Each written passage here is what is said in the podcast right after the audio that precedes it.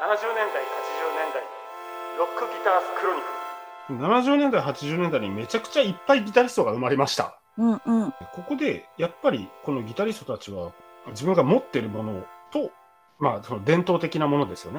うんブルースロックとかから始まったものと、なんかこう、新しいものを探してクロスオーバーをさせ始めることによって、自分の個性だとかキャラクターを確立していきます。はい。まあ、それが武器になりますからね。うんなんか、何個か前の回でもこの武器という言葉を使いましたけど、でそのためにはね、やっぱり新しいギターが必要だったんです。なので、この70年代、80年代って、ギタリストと同じ、同じじゃねえよな。 何十倍かなという、新しいギターも発売されました。で、新しいギターメーカーみたいなのも立ち上がりましたね。へえ。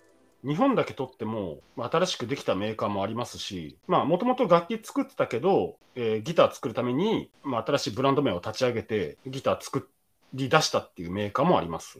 ちなみにその辺のメーカーとかって皆さん名前挙げられますわかんない。日本だと不次元とかしかわかんあ、ない。不次元いいですね。うん、東海あ、東海、はい、いいですね。いやあとは何かありますヤマハもはもちろんギター作ってますよね。島村楽 器。島村楽器は一応、この時期じゃないな、もっと後だな。なんていうメーカーだっけな島村楽器のオリジナルブランド。まあいいや。あるよね。作ってありますあります。うん。ESP。 ISP ですね。グレーコおおいいですねグレコ。いいですねはい。はい他にはじゃあ俺から言おう言いましょうか。あアイバニーズ。あ、こうフィルダンディス。あフェルナンデスありますよね。ちなみにですけどアイバニーズとあのドラムのパールは同じ会社ですよ。タマ。ああいいですね。でもドラムマはギター作ってないな。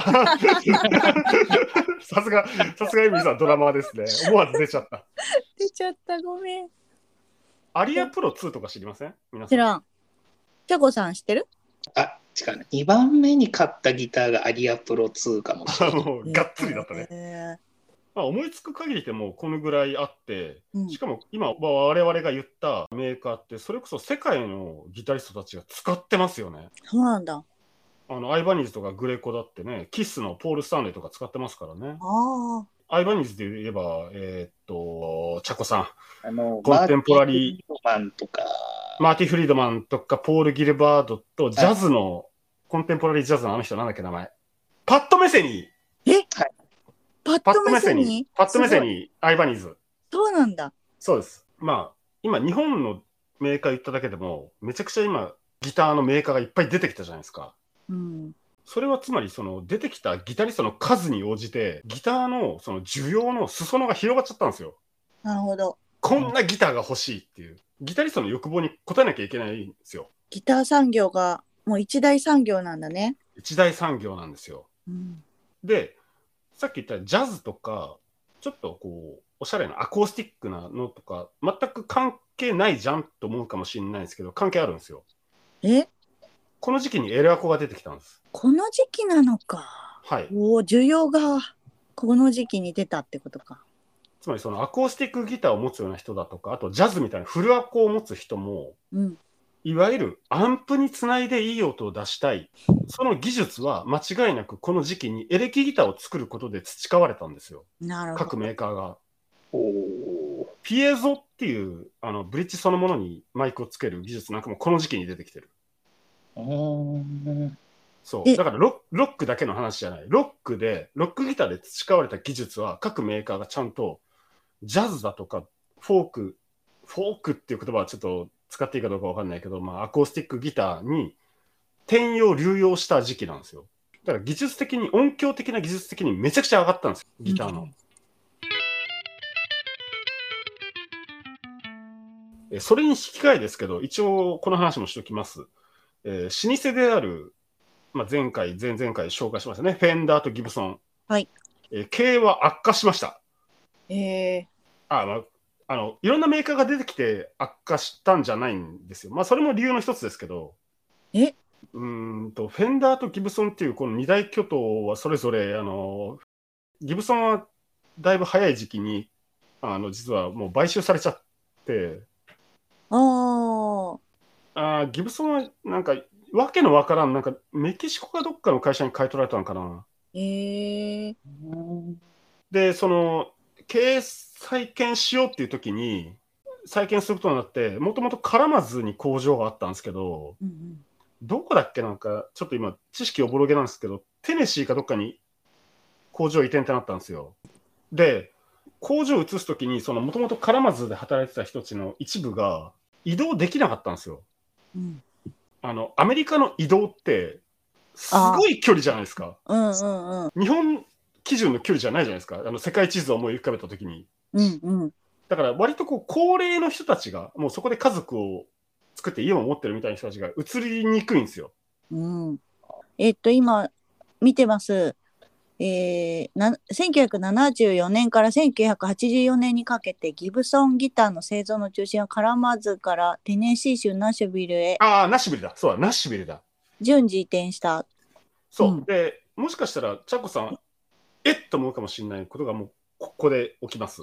ほうほうほあのギブソンに放り出され、放り出されたというか、残されちゃった、絡まずに残されちゃった人たち、う。うんうん。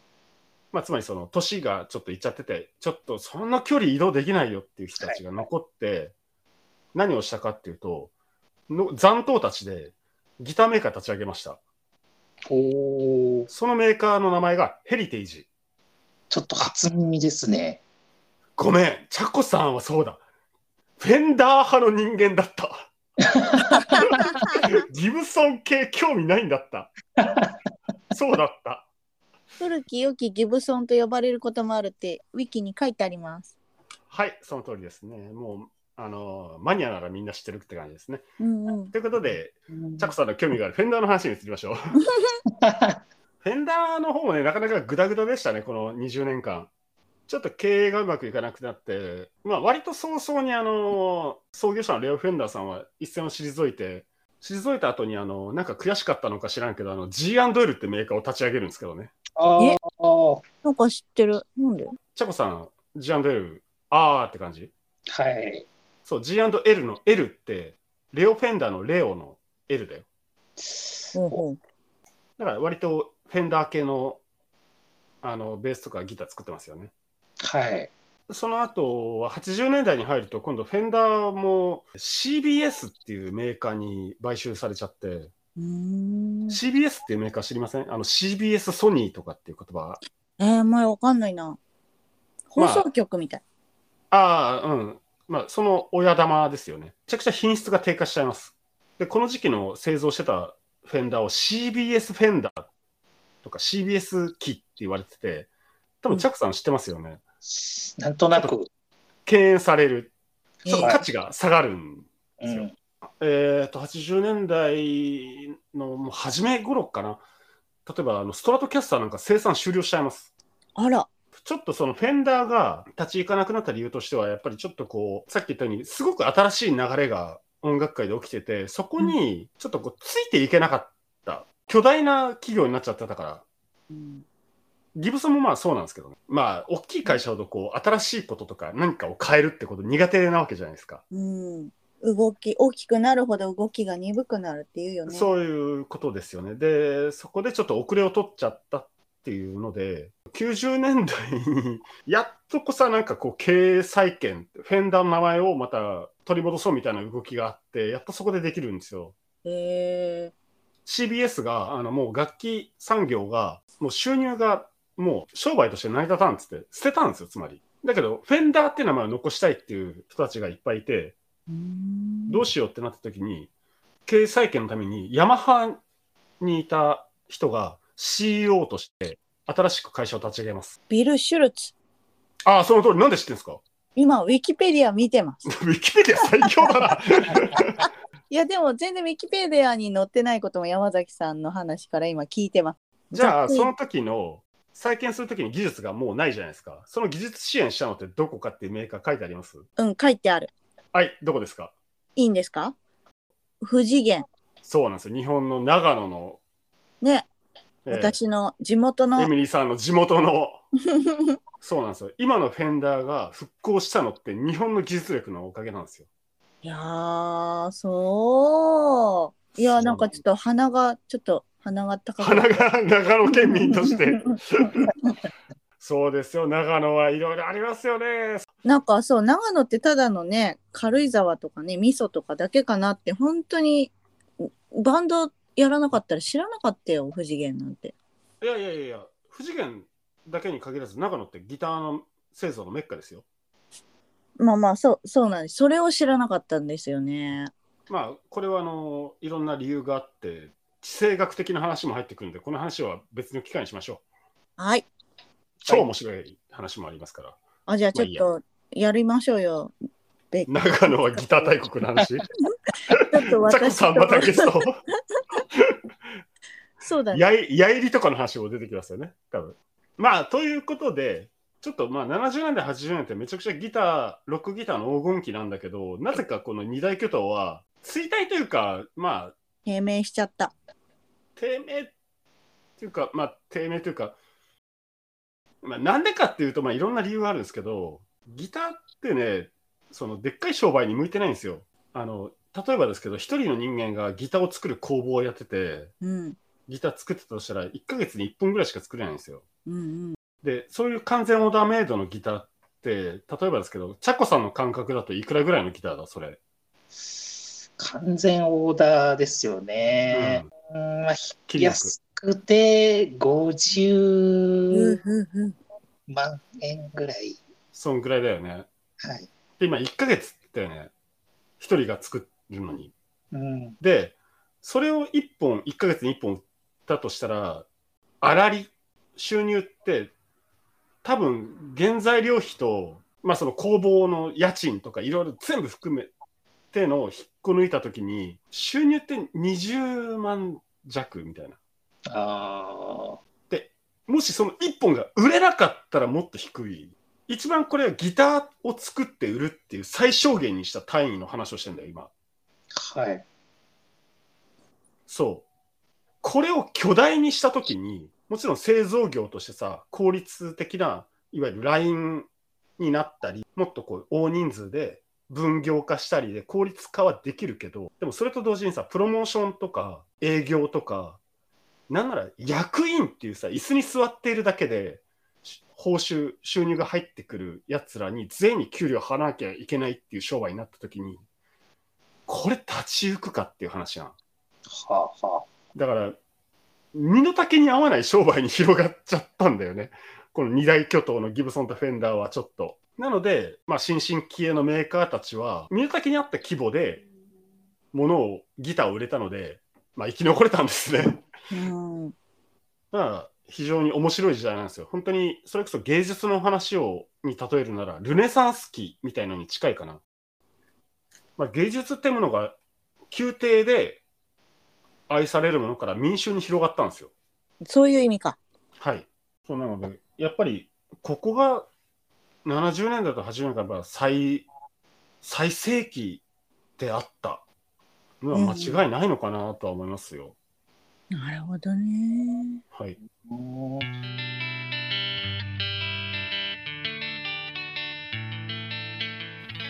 ちょっと私はい。歴史は繰り返し的なことをよく聞くからはい。こういうのって繰り返すのかなって思いながらいろんな歴史の話聞くんだけどはい。これは繰り返せないね。歴史は繰り返すと言いましたけど、はい。去年、一昨年だっけ、つい先日だけど、ギブソン経営破綻しましたね、また。うーんしいですね。ね。でもまあ、結局再建するんだけどね。まあ、したんだけどね。うん、あそうなんだ。はい。どうもなんかこうね、ギターのメーカーってなんかこう、身の丈に合わない商売に手出しがちなんですよね。うーんで、これって今話してきた70年代、80年代の音楽産業ともちょっと通じるとこなんですよ。あーうんうんはい。その、いわゆるレコードとか CD を売るっていうのに特化した商売が、すごくこうミュージシャンを蝕んだ時代でもあったんですよ。うんうんうん、まあ、チャコさんもね、さっきちらっと言ってくれたけど、それこそ、あの、まあ、アルコールとドラッグにうーんだいぶこう、焼け野原になるような、うんえー人たちも続出してしまったんですよね。追い込まれたってこと。その通りですよね。だってギター弾いてたら、めちゃくちゃお金入ってきたんですよ。うんお金入ってきて、使う暇もないぐらい働かされたんですよ。何するかって言ったらもう、アルコールとドラッグなんですよ。逃避だよね。いやー、だから、うーん、あの、その環境が使い潰しちゃったんでしょうね。ちょっと俺なりの解釈ですけど。まあでも、まあ、皮肉なことにそれを求めたのは民衆なんですけど、リスナーたちなんですけどね。でもそういう商業主義みたいな時代の背景もあったよね。もちろんです。バブルもねそうです。盛り上がってたし。はい。だから、どう言えばいいんですかね、なんかロックンロールとしょ、えー、と資本主義ってめちゃくちゃ相性が良かったうんと、も言えるんですけど、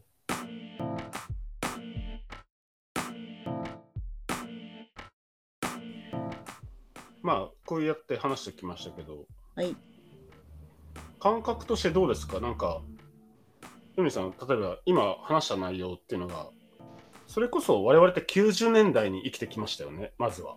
そうですまね。ずは、うん、そこになんかつながるっていうのは、なんかこう、糸口としては見えました。中盤ぐらいで言ったその80年代で出過ぎちゃって遠征感があるんじゃないのみたいな話が糸口なのかなってちょっと思っちゃってて。あもちろんそれも糸口ですよね。うん、あとはもうなんかそっかフェンダーとギブソンの不調感不調感と、まあ、新しいそのギターメーカーがどんどんできて、新しいギターを作っていって、そうだねそれはそれでなんかこうギターの民主主義的なのが民間にめっちゃ広がっているということかなと。あそうですねあの、それこそ話しておかなきゃいけないのが、ギターをそのファッションとか、そのいわゆるビジュアル的な要素として、うん作り出したのもでかいんですよ。まあそれを始めたのもバンヘイレンなんですけどね、あうのん、ギターを自分で塗っちゃうとか例でえばもすけどあれじゃないパフォーマンスもそうじゃないの、あもちろんですよそう全部、うんうん、総合的にやろうとした時にギターのデザインだとか形とか色っていんうものも大事になってくるんですようん例えばスティーブ・バイっていうギタリストがいるんですけどちょっとこうなんていうかエイリアンチックというかこれは チャコさん分かります言いたいことそうですね。こう人知を超えてる感はい。プリンスみたいな。あそうそうそうそうプリンスのあのギターとか本当にこうギターのデザインをファッションとして持ってるえプレイはプレイとかフレーズは、それも大事なんですけどやっぱりそのギターそのものの造形であったりをうん、もうその一つの武器として利用したんですよそのアルフィーの人みたいなあそういうことですね つまそうりですねつまりあのスイーバイって結構ビジュアル系なんですようんうんプリンスもビジュアル系なんですようんうんグラムロックあそうですグラムロックっていう伝統的なトラディショナルなストラトとかだとかレスポールうんうんではなくてもっと自由なギターの形うんそれこそがキャラクターを確立するっていう武器にもなっていくわけなんですよ。はいその多様性をこのギターという楽器は獲得していった時期なんですよ。なるほど